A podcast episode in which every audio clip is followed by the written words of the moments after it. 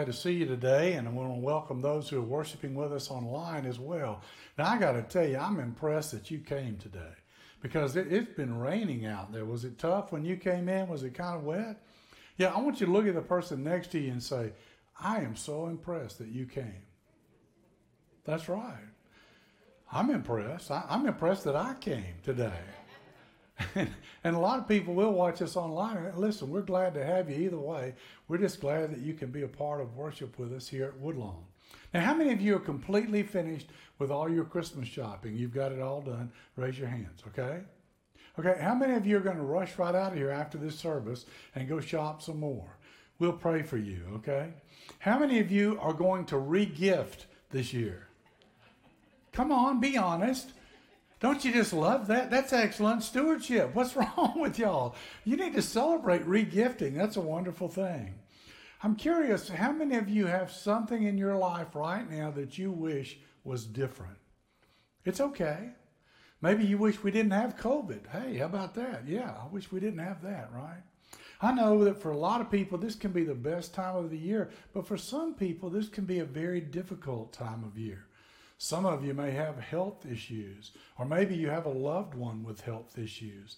My wife reminded me today that it was a year ago today that they told her at Sacred Heart Hospital that I might live and I might die. They didn't know which way it was going to go. The day before it had been our anniversary, two of my friends had to take her down to the cafeteria at Sacred Heart to feed her dinner because I was so out of it. I promised her this year we wouldn't go to Sacred Heart, to the cafeteria, for our 40th wedding anniversary yesterday. Yeah. Pray for that poor woman. Can you believe she's been married to me for 40 years? She was 12 when we got married, and, and it's worked out pretty well. Who knew? Everybody said it wouldn't work, but it did. Well, you know, Laura, we couldn't go out to eat because she's down in her back. She pulled muscles in her lower back, and so we just stayed at home and celebrated together. But I did, I did go get some jewelry. Okay, I, I know what I'm doing. Hey, this is not my first rodeo, so I got her some rubies. In fact, the ruby is the is the is the stone for the 40th anniversary. Did you know that? The guys are going, huh? I didn't know it either, but it is. And so we got her four of those to go around her diamond so that we could celebrate 40 years, one for every 10 years. Isn't that cool? And I got her flowers and I got her a card and she fixed us some soup and it was great. And we just sat home together and celebrated. Well, this time of the year can be a chaotic time of the year. It's supposed to be a time of peace, but if you've got to get ready for everything, it's hard to do that, isn't it? You've been shopping, wrapping presents, decorating, preparing food, trying to make everything just so, and it's chaotic and it's full of anxiety. And a lot of people are stressed out. And then you're spending more money this time of the year, right? And you're thinking, oh man, the kids are unwrapping the presents on Christmas. And you're thinking, all you can think is, we got to pay for that. And it's coming up in January and there's tension and anxiety. It's supposed to be a Merry Christmas, but is it a peaceful Christmas? In Isaiah, the ninth chapter, the scripture tells us this For unto us a child is born, to us a son is given, and the government will be on his shoulders, and he will be called Wonderful Counselor, Mighty God, Everlasting Father, Prince of Peace. Now just think that every promise God has ever made is fulfilled in Jesus. God gives us grace through Jesus, the Lord of grace. And it's the peace that only He can offer because He's the Prince of Peace. You see, Christianity isn't that complicated.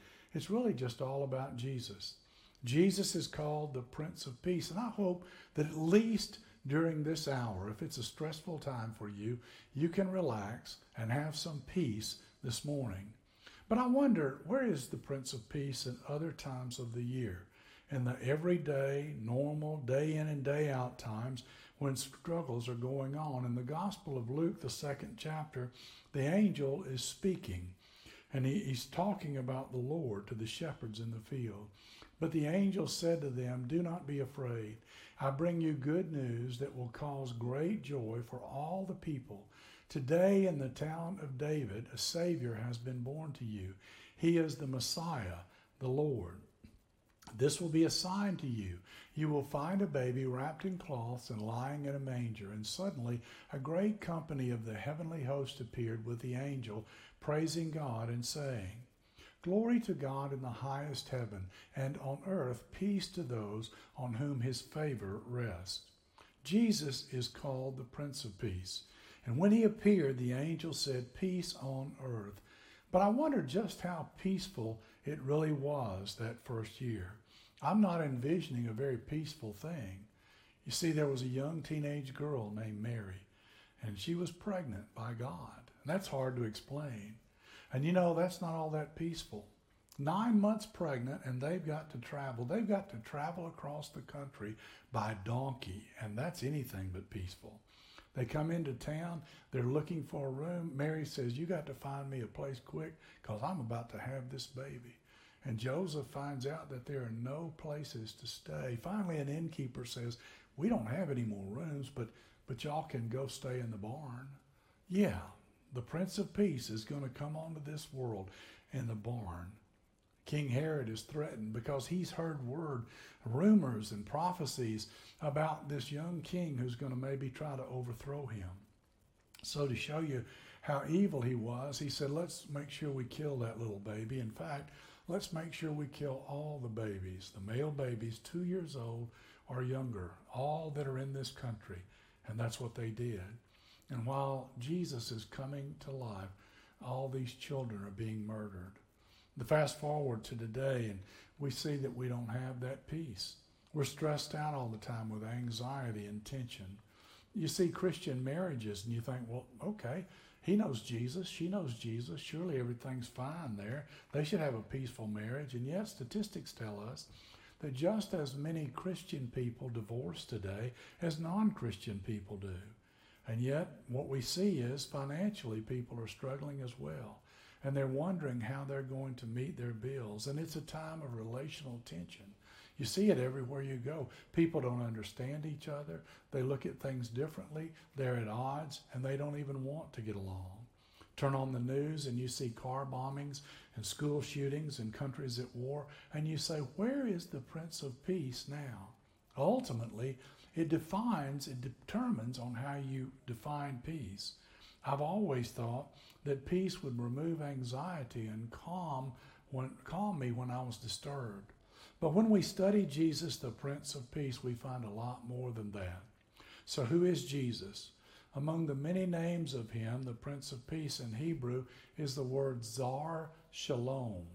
Zar Shalom. Now, Zar means the one who's in charge. It means the captain or the lord or the general. The Romans used the word czar, C Z A R, they would say Caesar, or later it became Caesar, like Julius Caesar. Jesus is the Lord, the Czar Shalom. And what does that mean? Shalom means it's actually a greeting from one person to another, and it means rest, tranquility, it means wholeness or completeness. Jesus is the Czar Shalom, and as long as we're under Christ, we can have his peace. But does that mean we can do anything we want and still have that peace? No. Does that mean that we can have an argument with each other on the way to church in front of our children and embarrass them and then come in and have peace in church? No, it doesn't. And some of you are saying, Why are you looking at me right now? Why? Because we're outside of the will of the Czar Shalom. Can a person just go and charge up their credit cards to the max and then try, expect everything to be peaceful during Christmas? No. Why? Because we're outside of the will of the Czar Shalom. It's only when we're under the lordship, lordship of the czar that we experience his peace. And when your private world is falling apart, Jesus can give you inward peace, a peace that passes all understanding. He can also take that same peace away. Why would he take the peace away? Well, maybe it's because he wants to draw you closer to him. If you have to depend on him more, that allows you then to be drawn closer to him and to receive his peace.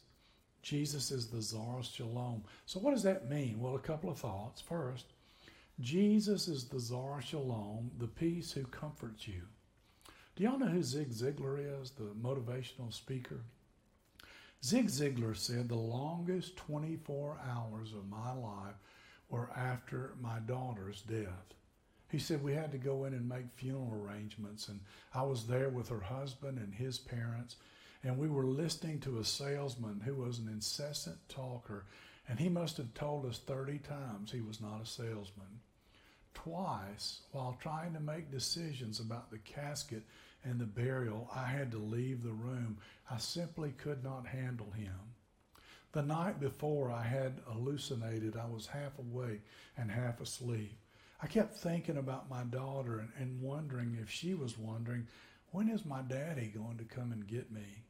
The next morning, I took a walk and I prayed and I cried the whole way. And when I returned, the Lord spoke to me in a very distinct way. She's fine, he said. She's with me. And you're going to be fine too. I'm all you need. So just keep walking and talking and praying and crying. Some of you right now have things in your life that are not going well, and there's no inward spiritual peace. Understand that the Czar Shalom Jesus wants to bring you his comfort. The word says in John 14, Peace I leave with you, my peace I give you. I do not give it to you as the world gives. Do not let your hearts be troubled, and do not be afraid. That's Jesus speaking. Whose peace does he give you? Not our peace. He gives us his peace. And that peace is the peace we need. Some of you might say, well, why don't I have that peace right now? Because you're maybe trying to do everything yourself. Because you're trying to fix it. You're trying to solve it. You're trying to make it happen. What do we do then? Scripture is very clear. In Philippians, the fourth chapter, it says, Do not be anxious about anything, but in every situation, by prayer and petition with thanksgiving, present your request to God. And the peace of God, which transcends all understanding, will guard your hearts and your minds in Christ Jesus. So, what do we do when we don't have that peace? We simply step under the lordship of Christ, and then we take our request to Him. Lord, I can't do this. I can't make it happen on my own. You're in charge and you're the only one who can give me peace. John Mark Hicks' son, Joshua, was born with the very rare Sanfilippo syndrome A, a genetic disorder that causes slowness and genetic slowness in mind and in physical degeneration. In his book, Yet I Will Trust Him, Hicks tells the following story about his son's experience on the school bus. He said from the first time that Joshua saw a school bus, he got really excited and he wanted to ride. Whenever the bus came into view, he would shout, I want to ride. He had seen his older sister get on the bus and ride to school. He couldn't wait for his turn. He said every morning I would take him out to the bus stop at a place near my office, and when he saw the bus, he would jump up and down and scream with joy. He said, but one day, for some reason, he didn't want to get on the bus. I took him by the hand and I led him up the steps of the bus, but he was whining and hesitant and reluctant. I thought maybe he was just having a bad day, but I learned why as the bus drove away he was so hesitant. I heard some words that tore my heart open. It was like somebody stuck a knife in my gut and twisted it. His schoolmates were ridiculing him. The older children were calling him names. They ridiculed him because he had to wear diapers. As the bus drove off, I could hear their mockery and I could see my son stumble down the aisle to find a seat on the bus. Anger grew inside of me all morning. I wanted to take some of those older kids aside and heap some abuse on them and let them know how it feels. Let them know what it feels like to be hurt and ridiculed and mocked. Maybe I should talk to the bus driver or the principal or the teacher or the parents, my helplessness increased my frustration.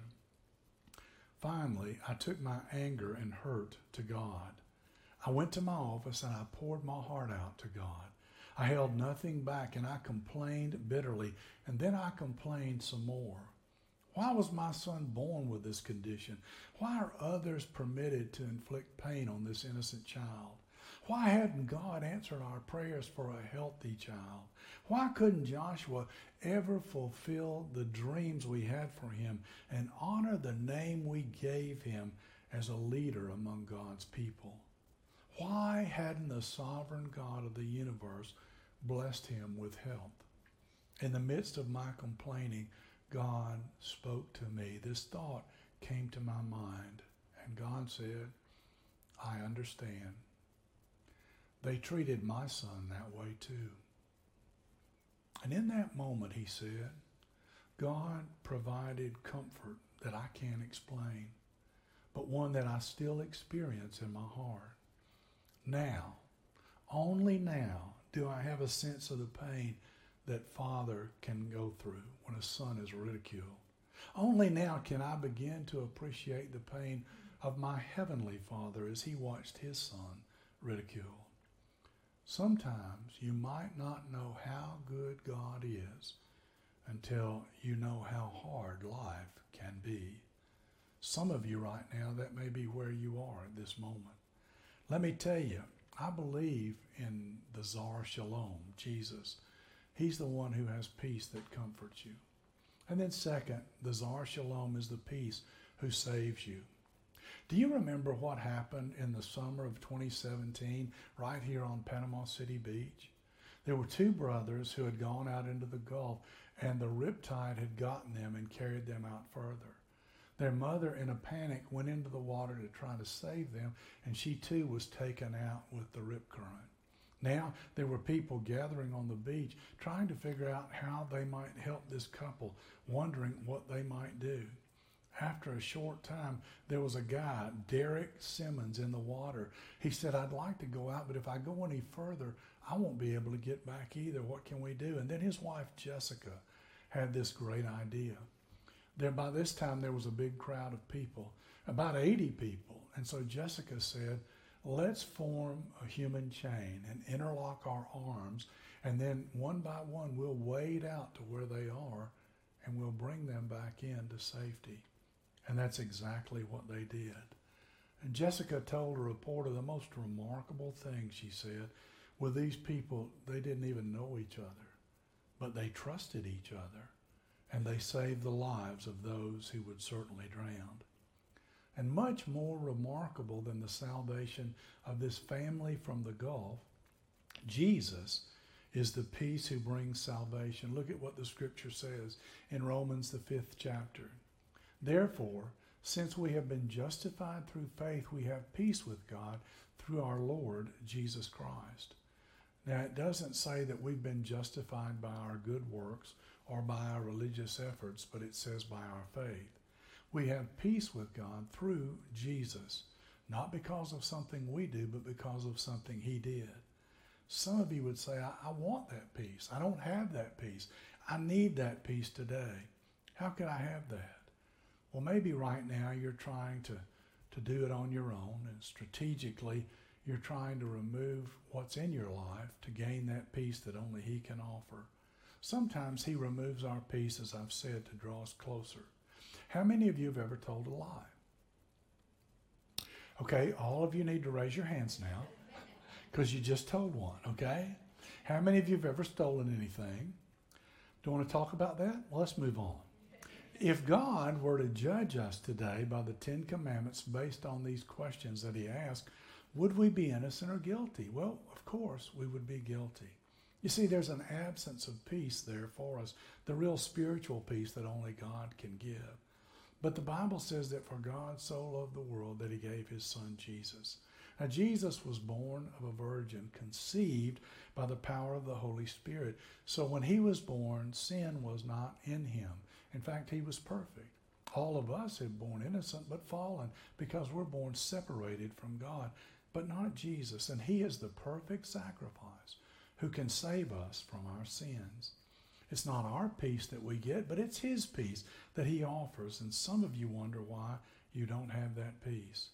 Well, you can't get there by yourself. We have to get to the place where we said, I believe Jesus is enough and really trust Him. The scripture says in Ephesians, the second chapter, but now in Christ Jesus, you who once were far away have been brought near through the blood of Christ for he himself is our peace. Outside of him, there is no peace. Inside of him, There's a peace that passes all understanding. Timothy Keller is a famous author, and he talks about Christmas and he talks about receiving gifts. And he says sometimes it's difficult to receive the gifts that we are given. Some gifts, he said, by their very nature, cause us to have to swallow our pride. For example, let's say a friend gives you a book, and when you open it up on Christmas morning, it's a book on dieting. Aren't you excited to get that? And another friend gives you a book, and you open it up on Christmas morning, and the title of it is Overcoming Selfishness. Hmm. Let's see, I'm overweight and I'm obnoxious. Merry Christmas. I feel good, don't you? In other words, some gifts are hard to receive because we have to admit that we have flaws. We have weaknesses that we need help. Perhaps on some occasion you've had a friend who's in financial trouble and you've been able to help that person financially. Before they could receive your help, they had to swallow their pride. But there's never been a gift that's been offered that makes you swallow your pride to the depths of the gift that Jesus Christ does. He requires of all of us. Christmas means that we are so lost, unable to save ourselves, that nothing but the death of the Son of God could save us. It means that we're not somebody who can pull it together and live good moral lives on our own. It's up to Jesus, the Zara Shalom, because he is the one who saves us. Let us pray. Father, we're just so grateful for your grace. Lord, we try to do the things we're supposed to do, but we can't, not on our own. We need your power. We need the power of your spirit. We need you alive and willing to work in our lives, and you are, if we'll just call on you.